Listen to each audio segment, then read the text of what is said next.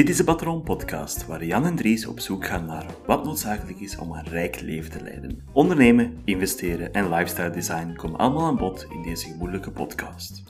Wij zijn zelf geen experts, maar gaan samen met onze gasten op zoek naar hoe wij ons tijd en geld kunnen investeren om zo meer controle te krijgen over onze financiën en ons leven. Welkom bij de Patron Podcast.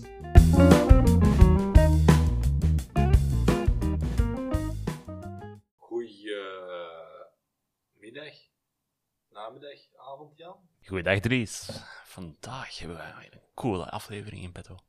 Hebben wij een coole aflevering in petto gaan? eh? Ik denk van wel, hopelijk. ik, ben be- ik, ik denk dat ook dan. eh. Vandaag hebben we het over opportuniteitskosten. Een woord dat we al een aantal keer hebben vermeld in episodes. En we zijn daar echt nooit diep op ingegaan. Wat is een opportuniteitskost? Hoe werkt het? Hoe kan je dat in je leven incorporeren? En dat is een schande. Eh, zijn we Wij- zeker? Wij willen financiën toegankelijk maken voor ja, de gemiddelde Vlaming. En Nederlander. Ja, de gemiddelde Nederlandstalige. Wel ja, eh, Suriname, welkom. Zu- Zuid-Afrikaners.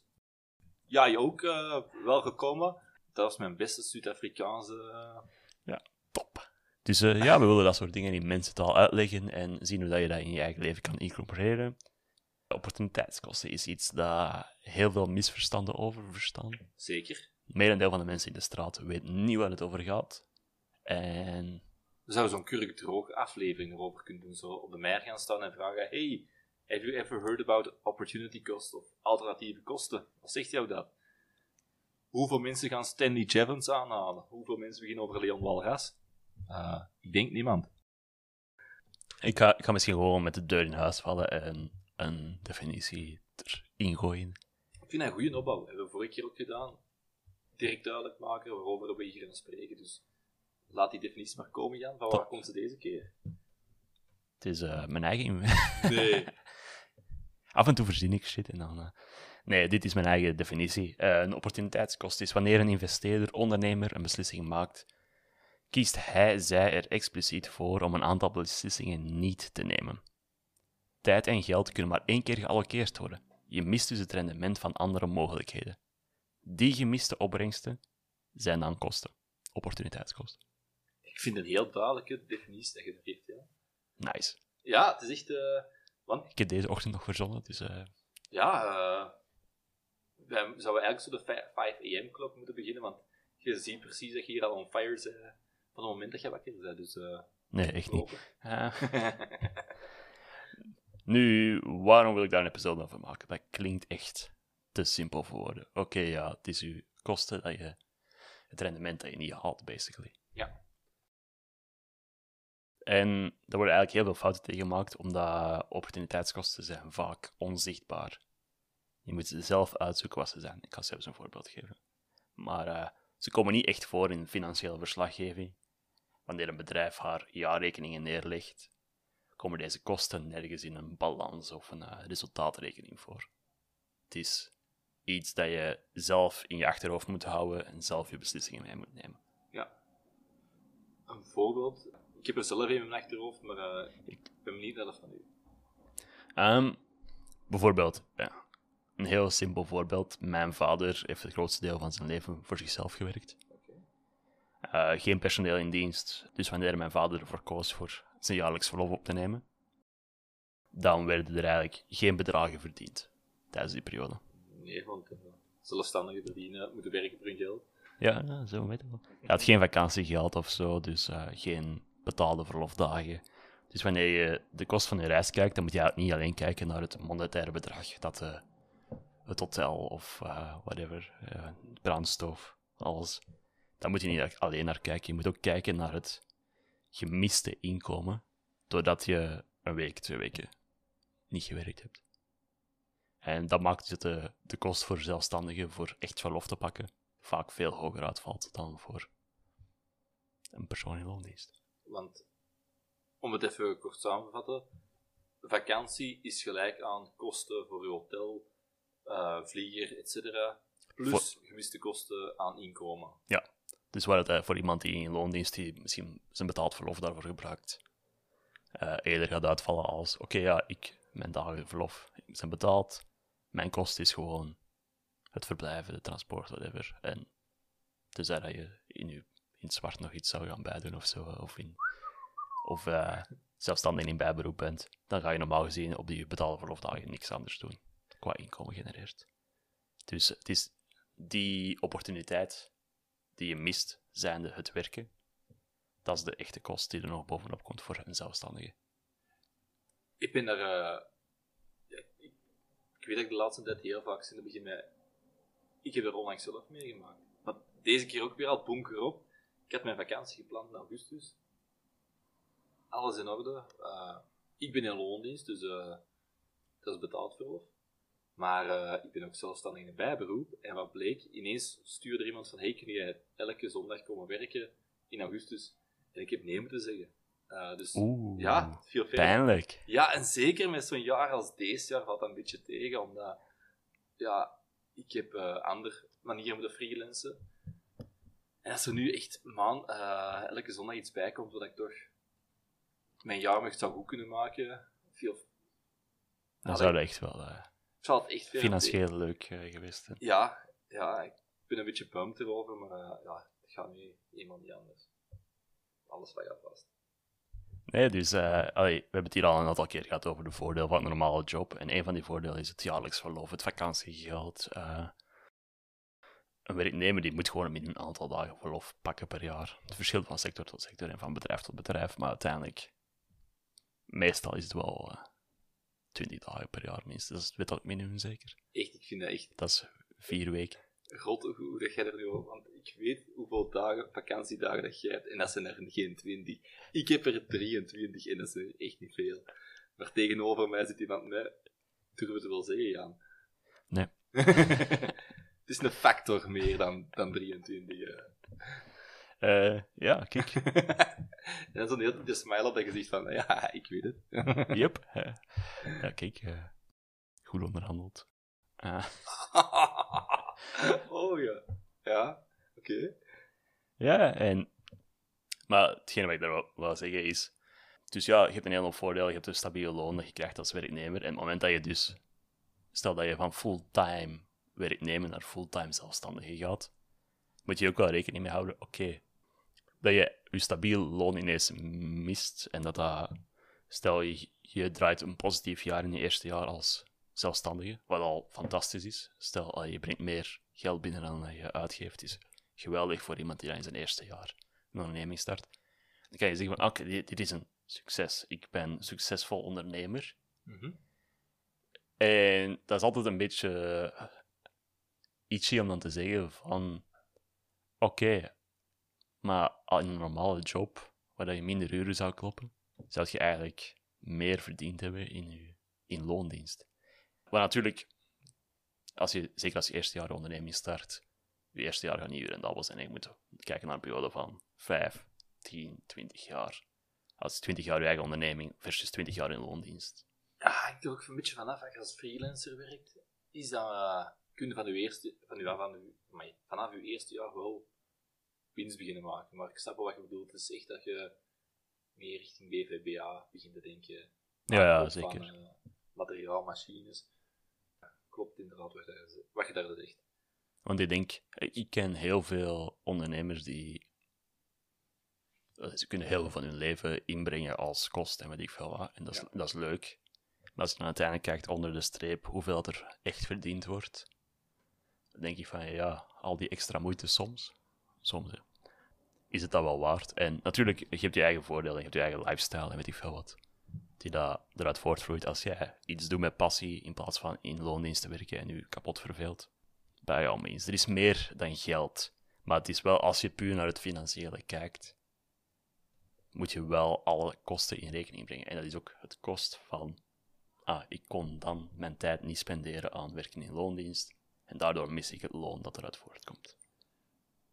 Ik vind heel correct wat je daar zegt, hè, maar ik, denk dat ook de, eh, dat je de alternatieve kosten van bijvoorbeeld freelancen daar ook een keer even naar moet kijken. Want het, is heel duidelijk hoe dat je het zegt. Hè. Het is Mhm. inderdaad van, als je, als je in loondienst werkt, bijvoorbeeld met, met de vakantie, eh, je krijgt echt geld om op vakantie te gaan, bij wijze van spreken.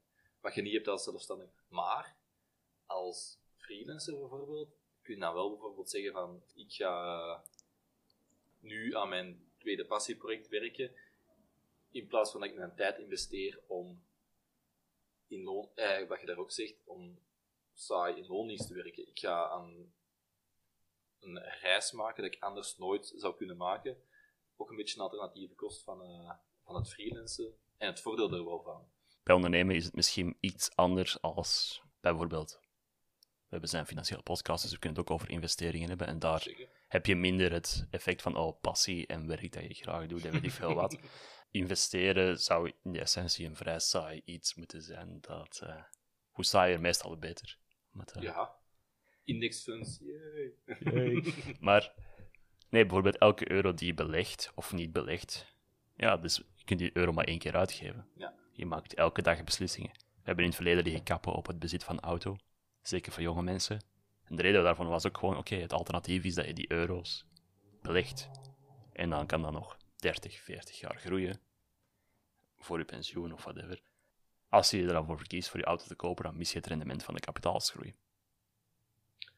Ik kan niet zeggen dat, die keuze, dat je die keuze niet mag nemen voor een auto te kopen, maar je moet je wel volledig bewust zijn van die kansen dat je daardoor mist. Als je het volledige argument wilt horen waarom dat wij totaal geen auto kopen, episode 22, daar eh kappen wij over. Het gebruik, eh, de aankoop van auto. En ik snap wat je bedoelt. Ik heb vast nog een collega gevraagd, had een nieuwe wagen gekocht, tweedehands. Ik ga zijn naam niet vernoemen, maar gewoon om een beeld ervan krijgen. Tweedehands, redelijk grote wagen. Toen eens een keer een gok. Het was, misschien ook het merk moet geven, het was een, een Hyundai, denk ik. Super goede staat. Nou, dat is al 10.000 euro. Of, eh, ik weet dat. De, ja. 35.000. Oeh. Ja, het was echt, eh, ik was echt, ik voel, voel, ik viel een beetje achterover. En inderdaad, als je zo'n bedragen hoort, Het is wel, allee, wij kunnen wel.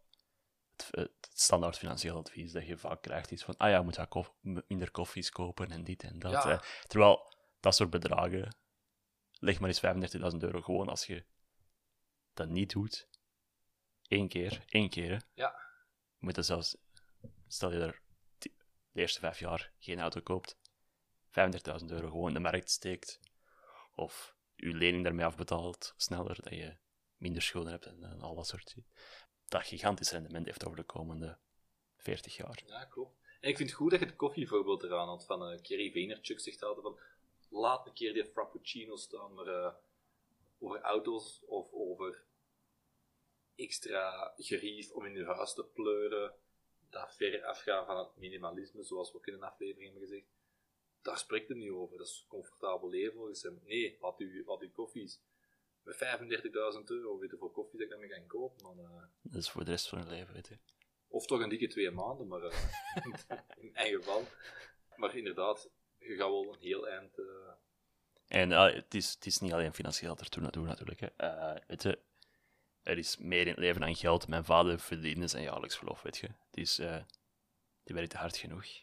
Maar hij nam het enkel op in de meest rustige periode van het jaar voor hem, business, Ah, ja, ja, ja. businessgewijs. Ook al was de puur monetaire kost, dus het bedrag dat je betaalde aan de reis in die periode, hoger dan stelt hij buiten het toeristische seizoen ging. Ja. Maar kijk naar de totaalkosten en zie, oké, dat zijn wel weken waar ik het minst verdien in normale tijden. Omdat iedereen op verlof is. Had hij dan ook voorhand die afweging gemaakt? Of is echt dat er. Ja, een paar keer. Een paar keer try and error. Ja. Dus, ah ja, oké, dat zijn wel echt goede weken voor op verlof te gaan. Omdat, ja, ik kijk er gewoon naar en dat oké, ja, een week of twee geen omzet is natuurlijk serieus pijnlijk. Dus ja, weet je, het is geen argument van, oh, je moet niet op reis gaan of weet ik veel wat, maar je moet wel naar de totaalkost kijken. Dus oké, in die periode draag ik mijn meeste omzet, ga dan alsjeblieft niet in die week op verlof, weet je. dat is zo een van die dingen dat je zo bij moet stilstaan. eh gelijk eerder gezegd, er is meer dan geld. Weet je, als je je auto nodig hebt voor, voor een familielid te zorgen, of weet ik veel wat. Allee, we gaan daar echt geen judgment over maken. Maar, eh, Jij misschien niet, maar eh, langs deze kant wel. Nee, nee, ik snap wat je bedoelt.